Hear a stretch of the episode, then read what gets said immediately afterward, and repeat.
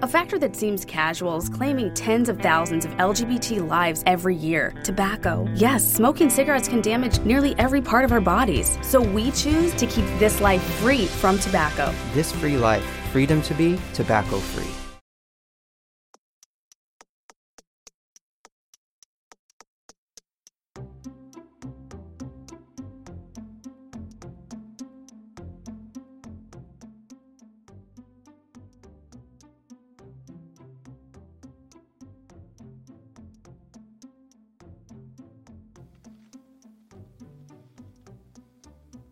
Benvenuti a Start, la trasmissione di Quello di Arte, blog radio podcast, dedicata alla storia dell'arte in anteprima nella diretta su Spreaker fuori orario e scaricabile dal sito www.quellodiarte.com dove troverete anche qualche utile immagine di riferimento.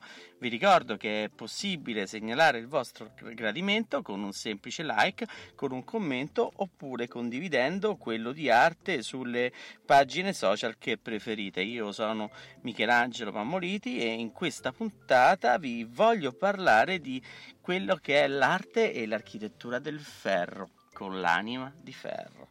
Beh, eh, stiamo a ridosso di quella che è la rivoluzione industriale e quindi ci siamo tra il 1780 e il 1830, sono anni di grande fermento per quello che è la scoperta di nuove tecnologie, di nuovi strumenti e quando si parla di nuove tecnologie e di nuove strumentazioni, beh, l'arte si affaccia e inizia a vedere che cosa può essere interessante. Parliamo quindi dell'Europa di questi anni, ve lo ripeto, 1780-1830, sono 50 anni ma importanti proprio perché le, si sta sviluppando quello che è eh, un'architettura del ferro e il vecchio continente si trasforma grazie alla prima rivoluzione industriale e c'è quello che è lo sviluppo della metallurgia. Di ferro in, fondi, in fondo ce n'è tanto come i suoi più comuni derivati, l'acciaio e la ghisa e si possono realizzare grazie all'invenzione, anzi alla scoperta di un carbone vegetale e minerale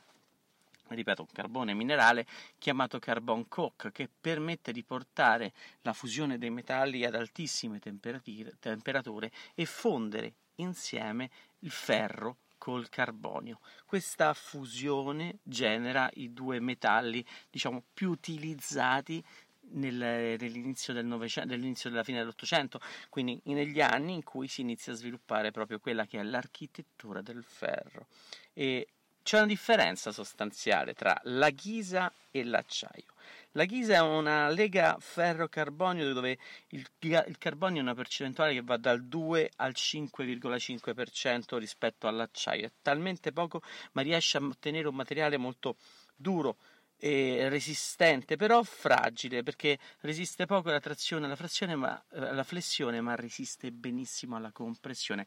Per farvi capire, la ghisa è quel materiale con cui si fanno i tombini delle strade gli idranti che vedete, quelli nei film americani che vengono sempre sfasciati dai ragazzini, cioè è un metallo molto resistente, ma purtroppo molto fragile allo stesso modo. Fragile nel senso che non resiste bene agli urti e alla trazione. A sopperire a questa mancanza c'è l'acciaio. L'acciaio ha una quantità di carbonio inferiore alla ghisa, sotto il 2%, ma questa poca quantità riesce a renderlo molto più resistente del ferro e comunque mantiene le caratteristiche tecniche del ferro perché resiste benissimo a trazione e flessione. Gli ingegneri, quindi, anzi, gli architetti per adesso sono ancora, iniziano a utilizzare questi due materiali alternandoli e considerando quella che è una scienza delle costruzioni, un modo di utilizzare i materiali nella loro identità all'interno di una struttura, iniziano a pensare di alleggerire proprio la struttura stessa. Immaginate anticamente, c'erano colonne, c'erano pilastri, c'erano architravi, archi, tantissime belle strutture, piene però, fatte in pietra, in marmo, materiali che sono altamente resistenti a compressione. Quando arriva l'acciaio, il ferro, la ghisa, quindi possiamo dire semplicemente il ferro nell'architettura, beh, tutto si semplifica, tutto diventa for- di forme più snelle, Adesso in questo momento sta iniziando quella che è l'architettura moderna, vera e propria, quella che possiamo vedere ai giorni nostri. Se non ci fossero state queste invenzioni, vedremo poi non ci sarebbe stata l'armatura nel cemento, quindi il cemento armato. non ci sarebbe stata tutta quell'architettura dei grattacieli e fino ad arrivare ai giorni nostri, ad arrivare a raggiungere grattacieli anche di 100, 200 e oltre, 200 piani ed oltre. Quindi in questo momento storico, quando la, l'arte sta, sta, sta prendendo i contatti e confidenza col ferro e col carbonio, e quindi con l'acciaio e la ghisa, e quindi un'architettura del ferro, vediamo che si sviluppano nuove tecnologie. Per dirvela semplicemente, avete presente quelle travi che si vedono nei film di Tom e Jerry dove corrono sopra i ponteggi oppure ogni tanto anche se vedete qualche struttura in giro, quelle travi che sono fatte che sembrano quasi H, beh quelle in realtà si chiamano travi a doppia T. Quella trave è una trave molto curiosa per la forma perché sosterrebbe stessa lo stesso peso di una trave di uguali dimensioni, soltanto che quando si è progettata si è tolta tutta quella parte superflua che non costituisce il peso e quindi rimane l'ossatura della trave nella sua sezione. Sembra una H, quella si chiama trave WT perché ha forma di due T attaccate per i piedi, si può dire. E quindi questo tipo di trave diventa il fondamento di quella che è l'architettura del ferro, perché è una trave alleggerita di quello che è il superfluo, che comunque contribuisce al peso stesso che grava sulla trave. Semplificando questa, si possono ottenere strutture molto più agili, molto più svettanti verso l'alto e quindi si può iniziare veramente a costruire. E vi avevo anche anticipato prima, impappinandomi un pochino, che cambia la figura stessa dell'architetto. L'architetto anticamente è quello che eh, ha creato Brunelleschi. Cioè, Brunelleschi era, il, si può dire, fosse stato il primo architetto moderno della storia.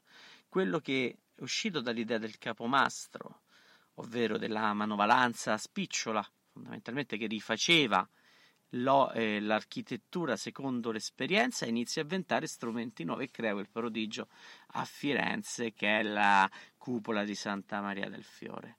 L'architetto regge per tanto tempo fino ai giorni nostri, ma a questo si affianca una nuova, stru- eh, una, nuova eh, professionalità nell'arte. Questa professionalità è l'ingegnere. Che differenza c'è tra un architetto e un ingegnere? Beh, la differenza è molto semplice. L'architetto sfrutta quelle che sono le sue conoscenze, ma ha anche un grande repertorio di forme antiche su cui può attingere e magari ispirarsi per nuove architetture strutture.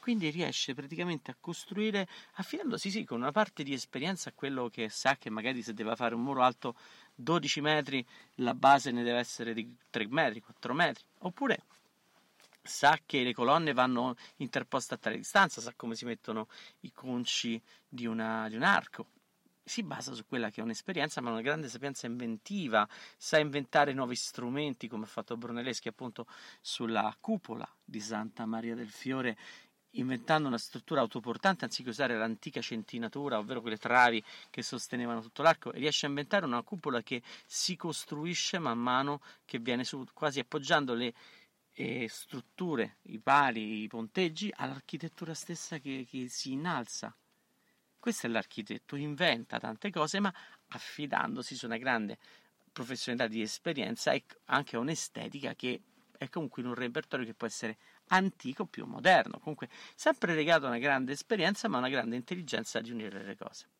L'ingegnere invece ha, una caratteristica particolare, soprattutto quello dell'inizio del, dell'inizio del 700, del, diciamo del 700 e 800 in questi anni che stiamo, che stiamo valutando.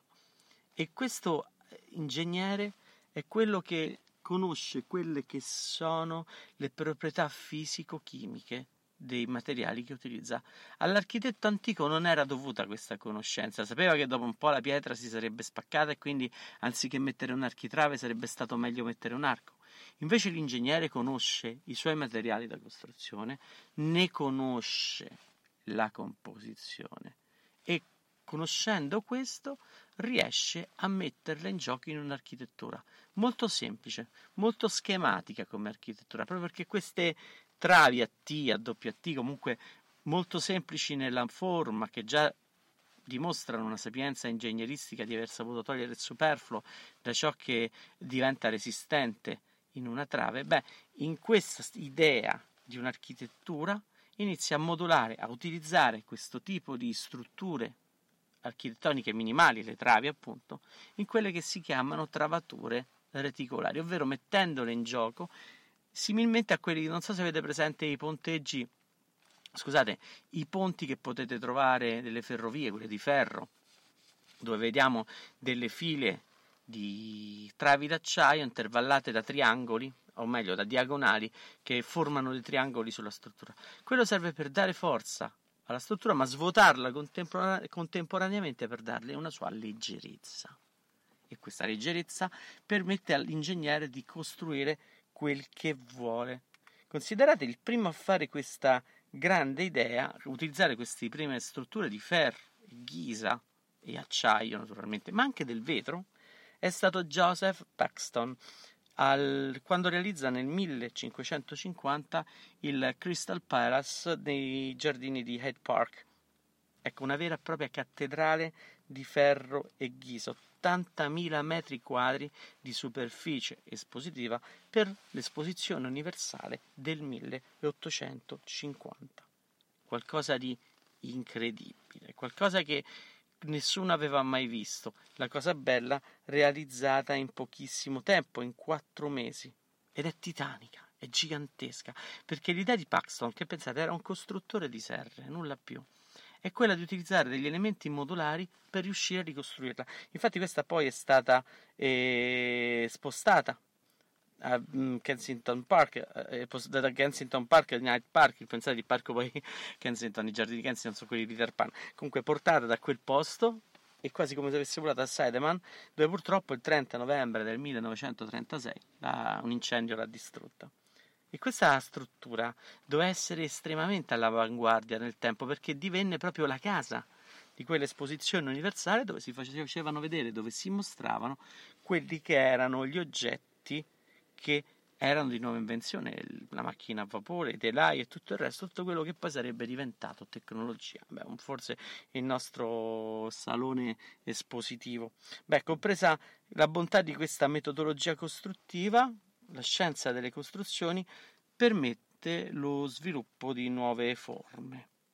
Diventa scienza delle costruzioni, non più architettura. Se ci pensiamo, non è più qualcosa di così eh, come dice, empirico, anche se l'architettura non è empirica, ma sicuramente è molto più finalizzata a quella che è la mentalità dell'epoca. In fondo stiamo parlando nello sviluppo di secoli a cavallo e che, che poi hanno visto il passare di quella che è stata la temperie positivista del, del, dell'Ottocento europeo e quindi c'è stata un'idea di razionalizzare il tutto, anche i materiali, studiandone proprio veramente le, le forze, le dinamiche, portandoli a pressione e vedere quanto resistevano, fare delle prove proprio prove fisico-chimiche di, di, struttura, di resistenza anche agli agenti corrosivi, a tutto.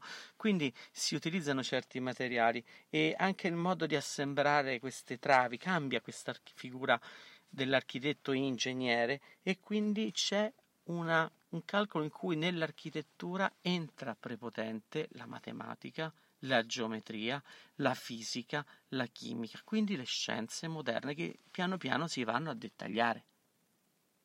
Pensate, una volta anche la matematica entrava nelle filosofie, adesso ci sembra paradossale pensare questo. Arriviamo al 1889 per un'altra importantissima esposizione universale, questa volta è quella di Parigi e in questa occasione venne chiesto all'ingegnere Gustave Eiffel di realizzare una torre che avesse ricordato quello che era il momento. Doveva durare i pochi l'annetto, là, quell'anno dell'anno dell'esposizione universale, poi sarebbe dovuta essere stata tolta.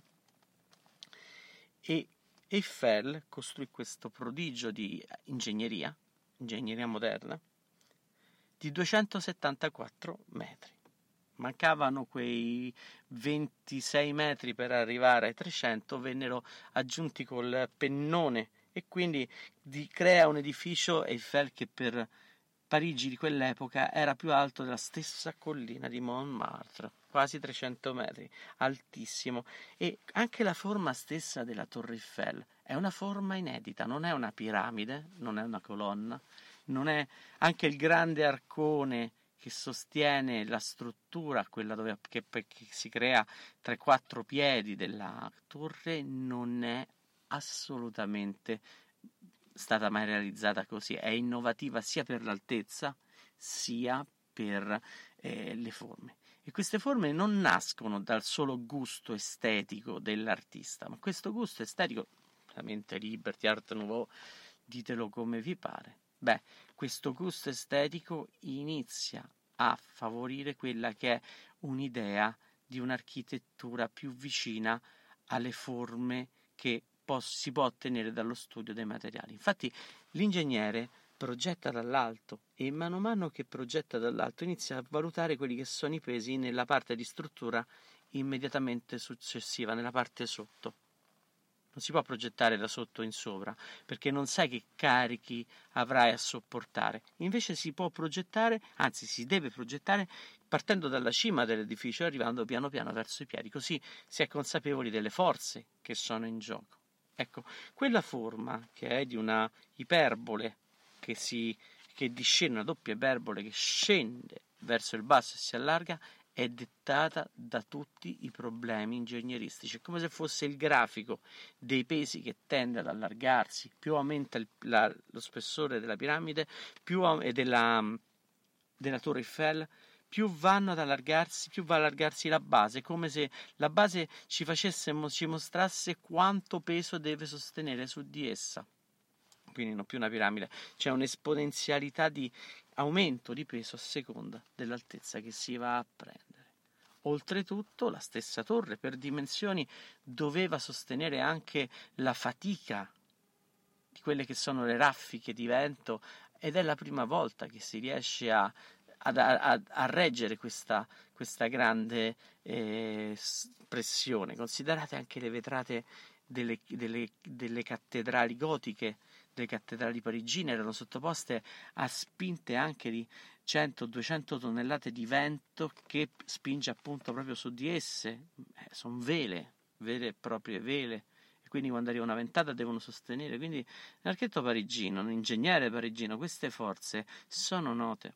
E quindi le raffiche di vento Eiffel le prevede e le va a mettere proprio in gioco in quella che è la costruzione della torre, un vero e proprio colosso e un grande prodigio di ingegneria. Beh, il ferro quindi inizia ad avere quella che è la sua personalità nell'architettura, diventa un vero e proprio punto di riferimento per chi costruisce dalla metà dell'Ottocento in poi. Diventa il nuovo materiale e se noi iniziamo a pensare a ciò, agli edifici che viviamo, alle strutture in ferro che le sostengono, ci rendiamo conto di quanto questa resa è diventata poi eh, presente e costante nella nostra quotidianità.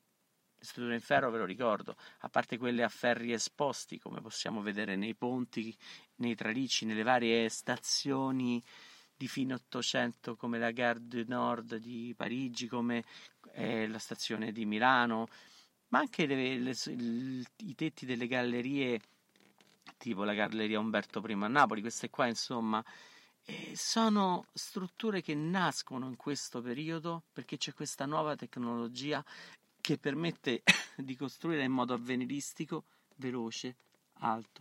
Quindi eh, l'architettura moderna nasce grazie alle rivoluzioni industriali a cavallo tra 700 e 800, grazie al ferro, grazie, all'accia- grazie all'acciaio, l'architetto può utilizzare questi materiali per, una, per creare ciò che vuole, quello che ha in mente.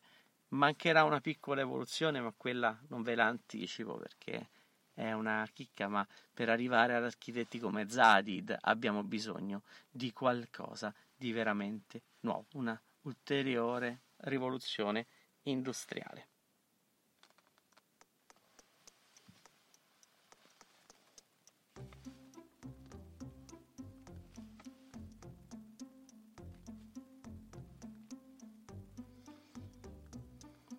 Avete ascoltato Start e vi ricordo che questa puntata la potrete trovare in podcast su Spreaker, iTunes, Spotify, SoundCloud e sul canale YouTube di Quello di Arte. Inoltre sul sito www.quellodiarte.com troverete anche le immagini di riferimento per questa puntata.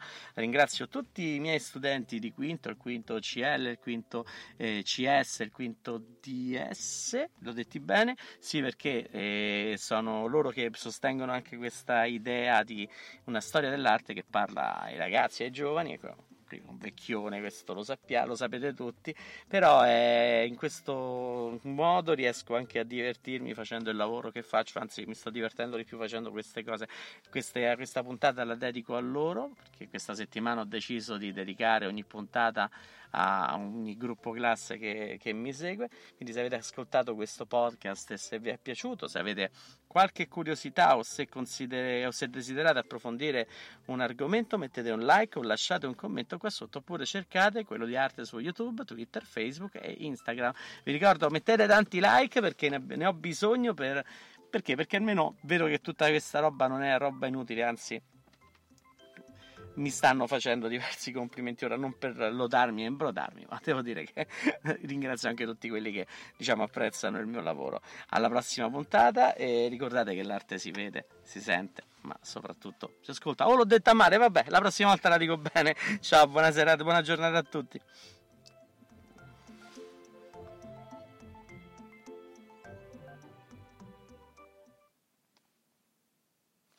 Wherever you go however you go.